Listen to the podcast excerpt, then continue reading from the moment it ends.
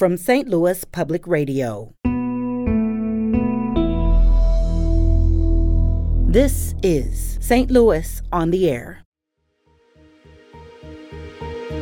People feign illness for a variety of reasons. It's faked breast cancer and muscular dystrophy uh, has most likely defrauded some nonprofits. On a phone line, pretending to be two different people. It took a lot of mental brain power to keep up the charade. I thought the motivations were just attention or sympathy, but actually the motivations are, are much more complex. I'm Cindy Collins in for Sarah Fenske. Last month, veteran journalist Laura Beil's new podcast dropped on iHeartRadio. Laura is a former medical reporter for the Dallas Morning News, and her previous podcast, Dr. Death, earned more than 50 million downloads and became a Peacock original series. Her new podcast, called Sympathy Pains, tells the story of a woman from Highland, Illinois. Her name is Sarah DeLashmit, and her decades of conning friends and acquaintances. Sarah told people she had cancer. She claimed she had muscular dystrophy. She claimed she was trapped in an abusive relationship or that her children had died. None of those things was true. Sarah was never who she pretended to be. I looked right into her eyes and didn't see Sarah. It was this different person, and her eyes were absolutely black. Turns out there were a lot of Sarahs. She found these communities where she knew she wasn't going to be questioned, and she would try to find easy targets. I couldn't quite understand how she got away with all this for so long. It was just unbelievable. She was very obsessed with babies and very obsessed with pregnancies. Finally, she told one lie too many. She found people who show a tremendous amount of empathy, and she exploited that. Her victims know exactly what Sarah did to them. But they were faced with a problem. How do you find justice when no law has been broken, but you are? It was just unbelievable that somebody could be so cold and just heart like just heartless. She will not stop because she does not know how to stop. And that's from the podcast Sympathy Pains. It's now out on iHeartRadio and is the number one podcast in the U.S. on iTunes. Joining us now with a story behind the story is Laura Beil. She's the writer and producer of Sympathy Pains. Laura, welcome to St. Louis on the Air. Thank you. I'm happy to be here. Tell us about Sarah DeLashmit and what first piqued your interest in her story.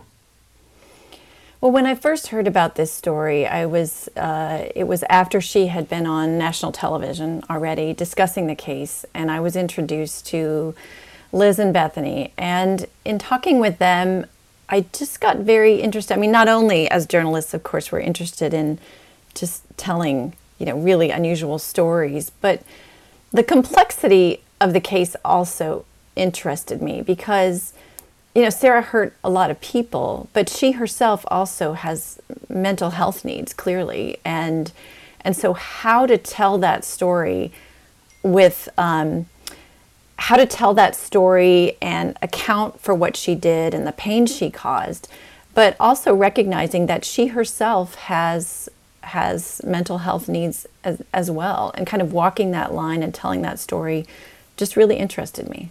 And I think you did a great job of that in this podcast. It would have been very easy to demonize her, but you didn't, and um, and it makes for a better podcast. Um, could you track Sarah's first lie, her origin story, as it is? Well, I didn't, but somebody else had. There, there was a woman from uh, who lives in South Carolina who had actually been tracking her for some for some time, and so she was able to document at least going back to high school in 2001 that Sarah was posting on kind of message boards. Uh, back then, I believe her first documented lie was that she said she was a mother of two children with muscular dystrophy, and um, and then when she got to college, uh, she told her college roommate and suite mates that she had leukemia, and that was early on, as far as I can tell, like her first in person lie. But of course, I don't know everything that happened in, in high school. Uh, she did not talk to me. And um, so I, I, I can't say for sure, but it, it did start early on, in her teens for sure. Now, she is from Highland, Illinois, which is just outside of, of St. Louis. Um, you mentioned that she started kind of posting fraudulent things in high school. Did she did she go full on into committing these frauds while she was in this area, or did most of what she did happen um, outside the area? I know in the podcast you talk about some different camps and things that she went to. Yeah, so I say this with a caveat that I don't know everything that um, that that she did. There was certainly one uh, one woman who was a school teacher in St. Louis area in the St. Louis area who was one of the people that she targeted and she comes up in the 5th episode. And so she was kind of lying she, she was conning this woman from the St. Louis area um, and that's the only definite St. Louis incident that I know of, but I, I, I can't say I know everything that she did. I mean, she was able to to hold a lot of stories in her head and keep them straight and keep them concurrent uh, for a long time, which does take a lot of mental strength, I, I, must say. That was one of the amazing things as I listened to the podcast that she had all these different things going at the same time, these different characters or these different illnesses that she was purporting to have. And yeah, I wondered how she kept it all straight. I, I don't know. I, I honestly I honestly don't know. She was able to even have like at one point a three-way call supposedly with one of the you know one of the people she targeted and she was on a phone line pretending to be two different people uh, at the same time. And I, I don't I don't know how um, I don't know how she did that. Yeah, apparently very convincingly because the person yes. the third person believed it. Um, you spent more than a year reporting on this story Laura did you find it difficult to get the people who'd been man- manipulated by Sarah to talk to you? I mean, I know a lot of times the victims have, um, they can feel like there was something wrong with them that they were duped. Yeah, I, I didn't in the ones that I approached. I, I think they wanted to tell their stories. And uh, so I, you know, obviously there's there's some, but but the people I who are in the podcast, they they they were not reluctant to talk. They did want to keep their names private, and I think some. In, in some regard, they wanted to keep their names private because they didn't want to be Googleable for Sarah because she was pretty prolific on the internet. Oh, I see. Okay. Now, you mentioned that what first piqued your interest was seeing her on television. Was that the Dr. Phil show that you saw? Yeah, I didn't see Dr. Phil until after the fact. Okay. So, uh, so I, I, didn't watch it in, in real time, but because um, I'm not a daytime TV watcher. Um, but I, I did meet Liz and Bethany after the fact, okay, and they good. had been they had been on Dr. Phil with her. All right, and that was in April of uh, 2019. Let's listen to just a little piece of that. I have a lying addiction. The last eight years, I've done all kinds of extreme measures to make my life seem more exciting. Growing up, you always want to have that perfect life. All my friends were getting married, and it made me feel left out. Around 25, 26 is when I told my first big lie that I had cancer. I first joined the online support group and met people, and that's when I started living that lie. I would post pictures, stuff like it's treatment day, can I have extra prayers and support? The things that I would do to change my look to make my lie believable was like buying wigs. I bought like a wheelchair. By lying, I was getting attention. Another lie was that I was married. I started off with like a husband and two kids. That was my first husband story lie. I would tell people that my husband's name was James. I would post pictures of me and my ex or me and my cousin, and then I'd also post pictures of my friends' children with me. I've also lied about having muscular dystrophy. I've worked at a muscular dystrophy camp in the past, so I'm familiar with the people and what their struggles are. It took a lot of mental brain power to keep up the charade. Laura, in, in that interview, it sounds like she's coming clean and confessing to, to what she had done. Was she? Was she coming clean with that? Uh, well, uh, n- no. Well, in some ways, yes. But but when she said she told her first lie at 25, I mean that in itself was a lie because she lied to her college roommates and suite mates when she was in college. So so she was and she she was and she wasn't. I'll, and I'll she, say in that she interview. does not sound like she feels bad about it. Yeah, that's one thing. And I, with the caveat, I haven't talked to her and I'm not in her head. Right. So I, I can't say how she feels. But I can tell you that the people around her do not feel like she had remorse for what she's done. And even on that show, Dr. Phil said it, she didn't really seem sorry or seem even to, to grasp the gravity of the harm that she had had caused. And and I think that's common. If if anyone hasn't listened, I, I would encourage you to at least listen to episode five because I had a very interesting conversation with a psychiatrist uh, in that, and and he talks about the difficulty and the complexity of people who exhibit this kind of behavior. Okay, now on the show, she says she she has a lying addiction. Uh, from your conversations uh, with the mental health professional, is that an accurate way to describe her behavior? Is there a specific condition that can explain her actions? There is, and and again, I I haven't, I I don't know if she has been diagnosed with anything, uh, and neither did the psychiatrist I talked to. So that's one big caveat to all this. But there is a syndrome called Munchausen syndrome, and in that syndrome, people feign illness for a variety of reasons, and it's and it's a very, it's it's a very deep rooted behavior that's very difficult to overcome. And the motivations, I thought the motivations were just attention or sympathy, but actually the motivations are, are much more complex than, than that. And, and he explains it in, in that particular interview. Okay, excellent. For those who are just joining us, I'm Cindy Collins. I'm in for Sarah Fenske today. Our guest, Laura Beil, is a former medical reporter for the Dallas Morning News. She's writer and producer of Sympathy Pains. This is currently the number one podcast on iTunes.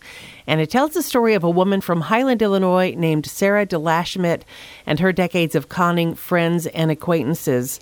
Now, Laura, when police in Highland, Illinois, traced her fraudulent purchase of a high performance bicycle because she often uh, she would get these nonprofit organizations to provide her money to buy these things that that she said she needed for her health conditions. But she bought that bike and had it shipped across state lines and that's when highland uh, police realized it was a federal case. And assistant u.s attorney luke weisler talked to you about what it was like when the head of the fraud unit assigned him that case and said, you know, there's there's a new case that I want you to handle. There's a a woman who has faked breast cancer and muscular dystrophy, uh, has most likely defrauded some nonprofits. You mentioned that that she had largely confessed to to the conduct on national television. I think my reaction was probably the same as as most people that first hear about this case. There's just kind of disbelief about what happened. He started looking into the evidence that FBI agents and postal inspectors had gathered. When you really think about what it takes to commit that fraud, that she actually went to a camp, actually allowed counselors at that camp to bathe her, to feed her. I mean, to, to for those counselors to learn after the fact that she was capable of doing all of those things on her own, that is just devastating. It went from a case that I guess on its face just had some bizarre details into a case that was really worth pursuing. He'd seen his share of Medicare scams and fake GoFundMe accounts. This was different. I don't believe that her her primary or sole objective anyway was just to obtain money. So, Laura, you know, so often when we hear about these fraudulent activities, it is to to bilk people out of money. But what made what made this case so unusual for Luke Weisler? Yeah, and he is he is local. the The case actually went to federal court in East St. Louis, um, and you know, because her motivation, I mean, she was, she was put in, she was tried in court, or not tried it, she actually ended up taking a plea deal. But, but the reason that law enforcement could get involved was because she had stolen goods and services. Uh, but that was not her motive. That's just the only thing that a court of law covers. And and he talks about this that that usually these federal fraud cases involve hundreds of thousands, millions of dollars, a lot of money, and and the amount of money that was involved in this case was really very small.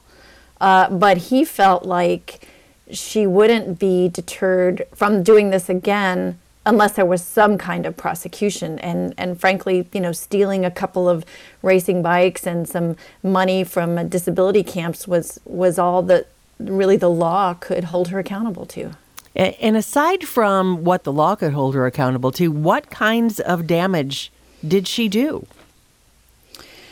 I mean, the a lot of the people who she interacted with are still trying to get over it. A lot of them are still in counseling. A lot of them have had just their whole trust shaken, and and some of these are are are really really terrible stories. I mean, she she kind of infiltrated a, a group for young breast cancer survivors, and so these are very you know emotionally vulnerable people and and who are already experiencing a trauma. And she came into that situation and and really exploited that and, and added to their you know to, to their stress. But but the people I've talked to, they're they're just like I no longer have the faith in people that I used to have. And that's a terrible thing to take from someone. That's very sad, yeah and, and listening to some of them tell their stories in your podcast, uh, which again is called Sympathy Pains, you can really you can feel the hurt that they still um, kind of resurfaces as they tell their stories.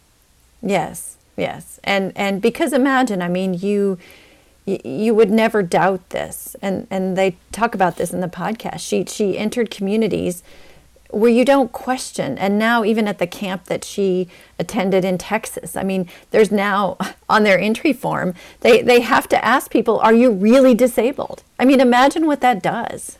Wow. And what does it, I mean, I, I wonder also what it does to those who maybe didn't get into camp that year because she yes. was taking their slot or didn't get the bike. You know, to me, those are victims as well because while she was taking these services, um, somebody else was deprived of them. Yes, there were actual because she had a, a claimed a financial need for these camps, right? And so there was somebody who didn't get to go to the camp because she took their financial aid slot. And Andrea Smith is one of the sources that you interviewed. She was among one of the first to expose Sarah's lies about having spinal muscular atrophy or SMA. How did victims like Andrea cooperate to expose Sarah? So, so Andrea was one of the early, um, one of the people who identified Sarah early, and she never had any personal interaction with her. But, but Sarah infiltrated a support group uh, that she was trying to, uh, that, that, she was involved with. Um, and so Andrea just started following her and trying to, to, to, to trace her. And she was instrumental in, in that she kept this really long paper trail of everything Sarah had done. And so a lot of the information that I had, uh, the documentation is documentation that Andrea had kept up. And it was Andrea who first contacted the police in Highland. Really? And that was back in 2006 because she had, Sarah had claimed that she had SMA and one of the services for people with SMA is you can you can um, ask to have a quilt made for you, a handmade quilt. And the the people who make these quilts just spend an inordinate amount of time making them, and they're made out of love for people who are who who do have the illness. Mm-hmm. And she said that she wanted one of those quilts, and and when Andrea found out about this, she was she was incensed and and wanted the quilt back. And it it seems if you don't if you're not involved in it, it seems like a small thing, like oh she she just stole a quilt. But these quilts are are such a sacred thing Right. in this community, and to take one just felt like such a violation. And so, Sarah, uh, so Andrea called the FBI, and the FBI uh, referred um, it referred the case to the local Highland police, who got the quilt back, by the way. Well, that's good news. So, you know, so much of this series revolves around one question, and that is who is the real Sarah DeLashmit? Throughout the course of putting this podcast together, have you gotten closer to answering that question? Not really. I, I have to say, not really. And and Andrea, I asked to Andrea, and she said something profound. She's like, you wonder if even Sarah knows, like who she is hmm. without all the lies. And she has a, a loving family in the Highland. I corresponded with some of them, and uh, and I, I I don't know what her need was that triggered this, and I don't know why she didn't get help. I mean, as we mentioned at the beginning of this conversation, we also have to be sensitive to the fact to Sarah and her family, and she has mental health needs, and and and I don't know what they are, and I and I, you know, who of us knows what goes on inside a family or in someone's early childhood. I, and I, I i don't i don't know. I, I tried to talk with her and she she didn't want to which is of course her prerogative to say no. Did you learn anything in her not talking to you? you mean what i learned about her family? I i did learn that she you know her parents divorced when she was a baby and uh, and so her her mom and dad were were not close um, but she has uh, aunts and cousins in the Highland area, and they seem very close and supportive of her. Um, so I, I, I did learn I did learn that, and in the uh, in the episode that the last episode came out today, actually this morning. So if you want to learn what I learned about her family, listen to episode six. Okay. Well, wait, I, I'm already through two, and I'm going to binge the rest. I promise that. Um, do you know what Sarah's doing right now? She is, no, I don't. She's out of prison. Uh, she's back home, and uh, she changed her Facebook page, uh, the picture on her Facebook page um, recently, a few months ago. And uh, and I, I don't, I actually don't know what she's doing, but I know she's not in prison. Okay. Well, maybe we'll get a follow up because I understand you just did a follow up episode on Dr. Death as well. Uh, yes, on Dr. Death 3, the third season, the one with uh, Dr. Paolo Macchiarini. And um, yes, he's in trial now, and those, those updates will be coming soon. All right. Well, thank you so much for sharing your story with us today. We appreciate it. Oh, thank you. This episode was produced by Danny Wicentowski with audio engineering and podcast design by Aaron Doerr. Our executive producer is Alex Heuer. St. Louis on the Air is a production of St. Louis Public Radio. Understanding starts here. Do you find yourself regularly listening to episodes of St. Louis on the Air? Suggest us to a friend you think might enjoy our conversations. And leave us a review and rating on Apple Podcasts on the App Store. It's the simplest way to help people discover our show. Thanks. St. Louis Public Radio is a member supported service of the University of Missouri St. Louis.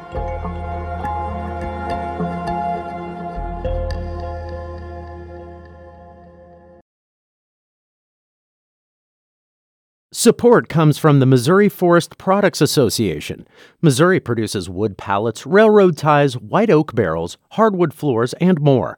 Details on the variety of products made in the state are at choosewood.com.